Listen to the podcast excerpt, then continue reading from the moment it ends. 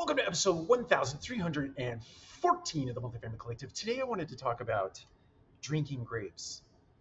I think it's otherwise obvious that we can't drink grapes. We have to actually crush grapes in order to make wine. And I think that's analogous with leadership development or your managerial skill development. You have to get crushed.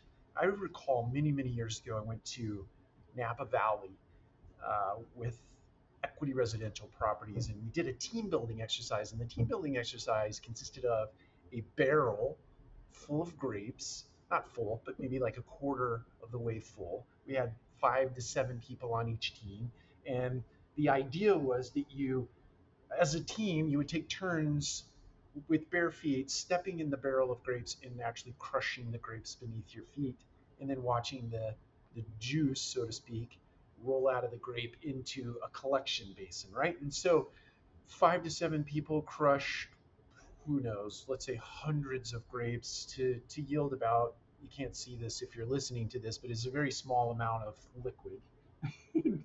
and to suggest, I'm saying all that to say this it takes a lot of crushing.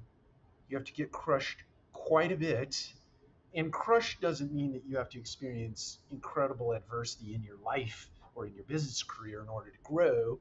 But crush might mean that you need to put in some extra time, some extra reps, some reading outside of work, some training outside of work in order to advance yourself in terms of skill set and or affect or your ability to get things done or produce outcomes in your organization. So you can't become wine unless you're crushed or get crushed and you can't drink grapes. You could drink grapes, but that's quite quite a dangerous exercise if you're trying to sort of actually swallow a grape without chewing it up. But nevertheless, we're getting a little bit off track there.